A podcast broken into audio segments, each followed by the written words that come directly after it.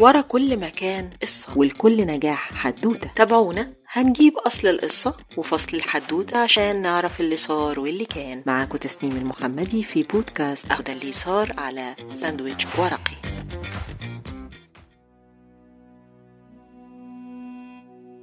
في سبتمبر سنة 1976 طلع قرار إن مومياء الملك رمسيس الثاني فيها فطريات.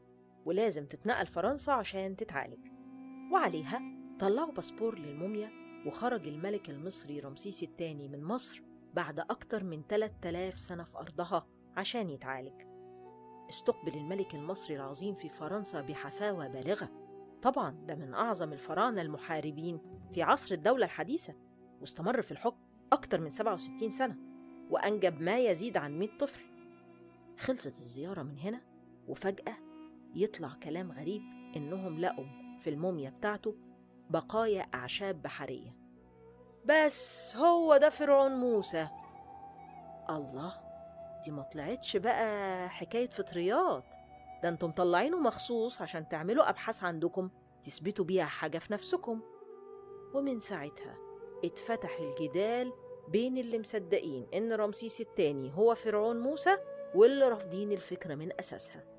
هنحاول النهاردة نعرف أصل الحكاية وفصلها ونعرض لكم كل الآراء اللي من وقتها حاولت بالتحليل تعرف مين هو فرعون موسى. لغويا فرعون هو لقب حاكم مصر القديمة.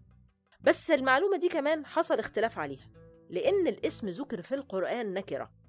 وده خلى فريق يرجح إنه اسم شخص اسم عالم يعني.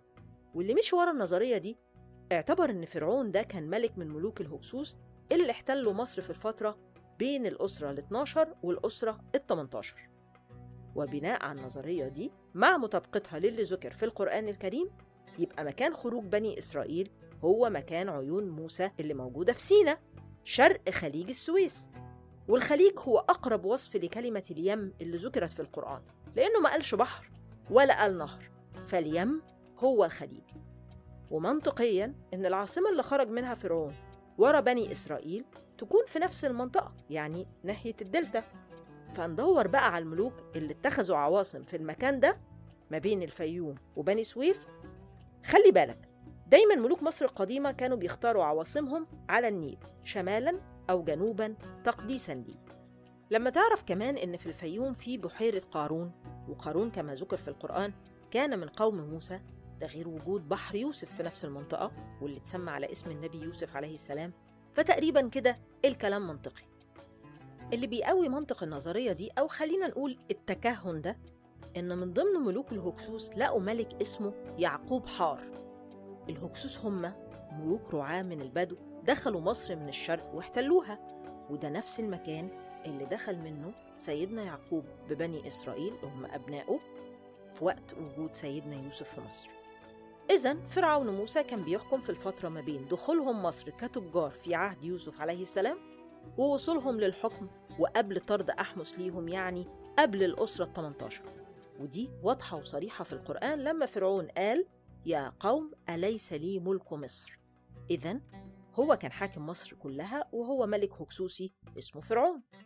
نظرية تانية ماشية مع نفس التفاصيل دي لكن بتقول إنه ملك مصري مش من الهكسوس.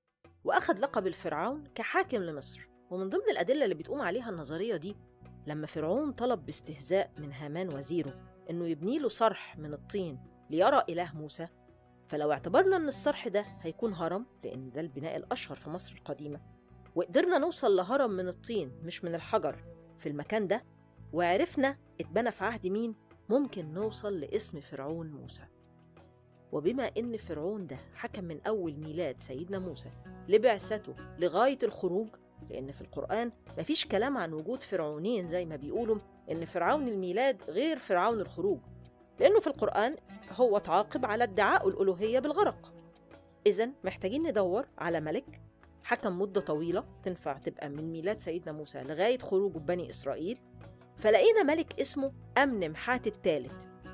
راجل ده حكم كام سنة؟ 46 سنة. آه تنفع. وبنى أهرامات من الطين. جميل. وكمان عهده كان عهد رخاء.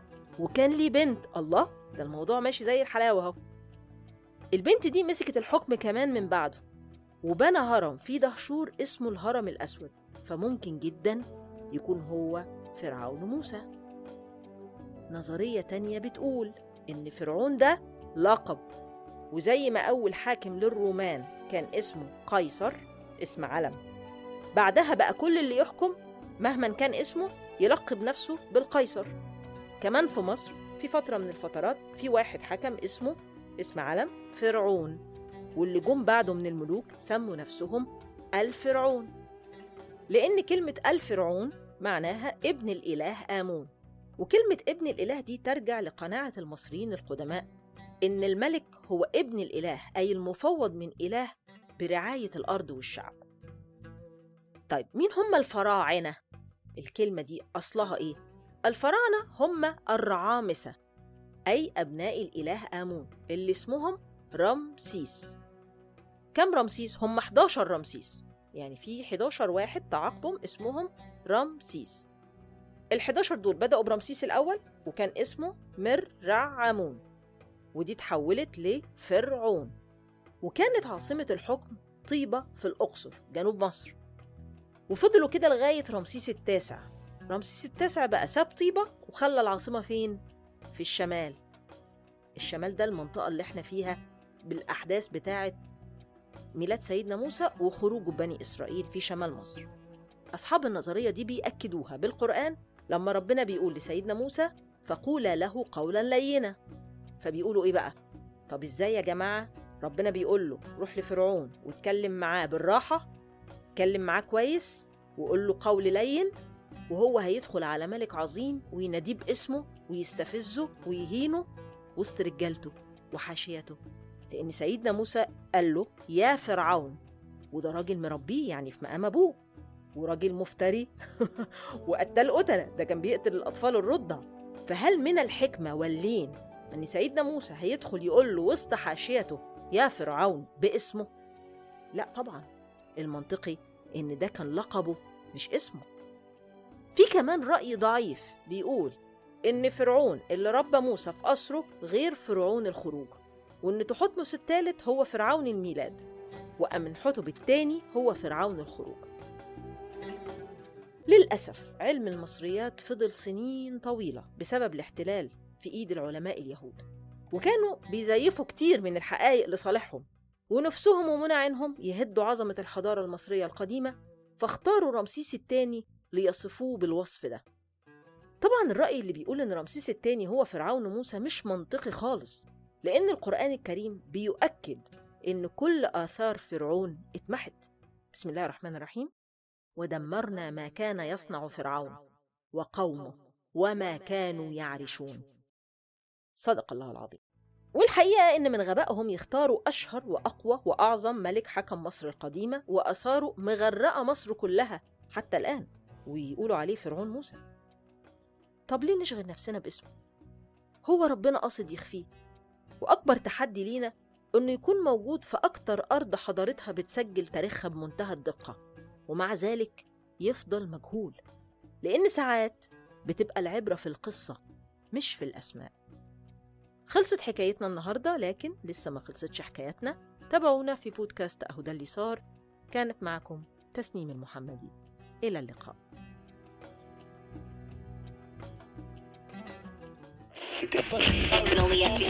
ورا كل مكان قصة والكل نجاح حدوتة. تابعونا. هنجيب أصل القصة وفصل الحدوتة عشان نعرف اللي صار واللي كان. معاكم تسنيم المحمدي في بودكاست أخد اللي صار على ساندويتش ورقي.